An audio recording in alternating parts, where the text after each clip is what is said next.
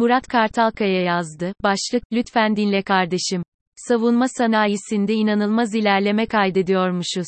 İHA'ları mı yiyeceğiz, top mermilerini mi yoksa hava savunma sistemlerini mi? Şimdi hemen yapıştırırlar. Sen vatan hainisin, diye. Bak kardeşim, sana tane tane anlatmaya çalışacağım fakirleşmemizi. Rakamlarla, hiç eğip bükmeden. Son 6 yıldaki fakirleşmemizi bizzat kendi yaşadığım rakamlarla anlatacağım. 2016 yılında banka şube müdürü olarak emekli olmaya karar verdiğimde maaşım net 12 bin lira civarındaydı. Oturduğum ev 800 bin liraydı. Emekli olduğum hafta bir yaşında ikinci el Peugeot 208 model bir aracı 55 bin liraya aldım. Orta sınıf bir araç, 2016 yılında konut faizleri %1 civarındaydı. Oturduğum evi alacak olsam 240 bin lira kendi param, 560 bin lirada kredi kullanıp 10 yıl boyunca ayda 5760 lira taksit ile bu evi alabilirdim. Kızımı İzmir Ekonomi Üniversitesi'ne gönderiyordum. Yıllık ücreti 24 bin liraydı. Bugün bir banka şube müdürü 18 bin lira ile 24 bin lira arasında maaş alıyor. Ortalama 20 bin lira maaş alıyor diyelim. Bir yaşında ikinci el Peugeot 208 model araç 550 bin lira. Benim oturduğum ev 2,750 bin lira oldu. Bu evi almak için kredi kullanacak olsam cebimde 550 bin lira para olması gerekiyor. Konut kredisi oranları uçmuş. Kamu bankalarında %1,30 ve özel bankalarda %2,70 aylık faizler var. Hadi ortalama %1,80 faiz diyelim. 550 bin lira kendi paranı çıktıktan sonra 2,2 milyon lira kredi çekmen gerek. Bunun aylık ödemesi, neredeyse 40 bin lira. Çocuğunu İzmir Ekonomi Üniversitesi'ne yazdıracak olsan yıllık 105 bin liradan başlıyor. 2016 yılında bir banka şube müdürü maaşının 4,5 katına araç, 66 katına konut sahibi olabiliyordu. Konut kredisi kullanacak olsa maaşının 20 katı kenarda parası olması yeterliydi. 10 yıl konut kredisi kullansa maaşının yarısı takside gidiyordu. Maaşının iki katı ile çocuğunu özel üniversiteye gönderebiliyordu. 2022 yılında bir banka şube müdürünün araç almasının bedeli, maaşının 27,5 katına çıktı. Konut alımı maaşının 137 katı oldu. Konut kredisi kullanacak olsa maaşının 28 katı nakit parası olması gerek. Kullanacağı kredinin 10 yıl boyunca aylık taksidi 40 bin lira.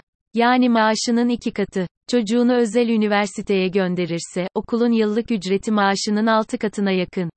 Umarım anlatabilmişimdir kardeşim. Son 6 yılda artık orta sınıf kalmadı bu ülkede. İki sınıf var, zengin ve fakir.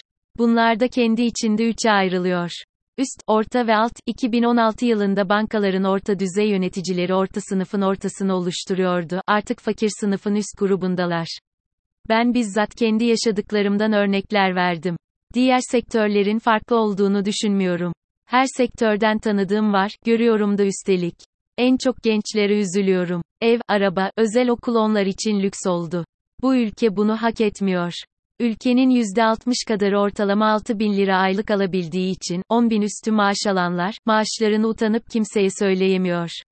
6 bin lira maaş alanda, ben neden köle fiyatına çalışıyorum, diye sorgulamıyor, ne çok maaş alıyorsun, diye 10 bin üstü maaş alanı kıskanıyor. Şükür et haline, diye bir de öğüt veriyor. Ülkede kimse aç değil, lokantalar, kafeler tıklım tıklım, savunma sanayimiz ile düşmana korku salıyoruz, gibi bir sürü laflar ediyorlar. Evde oturup kuru ekmek yediğimiz zaman mutlu olacaklar. İki de bir de, 20 yıl önce o yoktu, bu yoktu, diyorlar.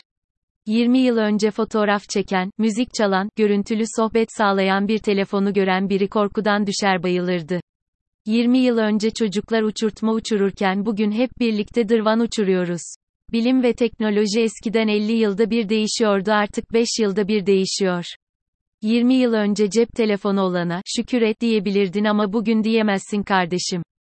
Çok net diyemezsin. Savunma sanayisinde inanılmaz ilerleme kaydediyormuşuz. İHA'ları mı yiyeceğiz, top mermilerini mi yoksa hava savunma sistemlerini mi? Şimdi hemen yapıştırırlar. Sen vatan hainisin, diye. Savunma sanayi tabii ki önemli. Türkiye için şart ama. Önce sağlık, huzur, eşitlik, hakkaniyet, adalet, yaşanabilir ücret demokrasi. Güney Kore, Hindistan gibi ülkelere bakın lütfen. Hepsi silah sanayinde dünya zirvesinde. Ya vatandaşları? Demirtaş Hoca yazmıştı geçenlerde, Hindistan'ın uzayda uydusu var, vatandaşın evinde tuvalet yok, nükleer bombaları var, halk sefalet içinde, toplam milli geliri yüksek ama ülke dilenciden geçilmiyor, dünya çapında zenginler var ama halk açlıktan ölüyor. Nokta. Ve tüm bu ülkelerin politikacıları, büyük devletiz, bir gece ansızın gelebiliriz, sabrımızı taşırmayın, diye söylemler yapıyor, işin komiği vatandaşları da çoştukça çoşuyor.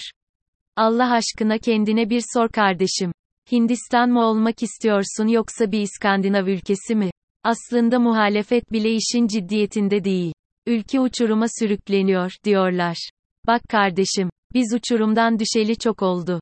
Aylardır aynı şeyi söylüyorum. Uçurumun dibinde paramparça, yarı bilinçli yatıyoruz. Yaralarımız sıcak, bir de ağrı kesici yapıyorlar.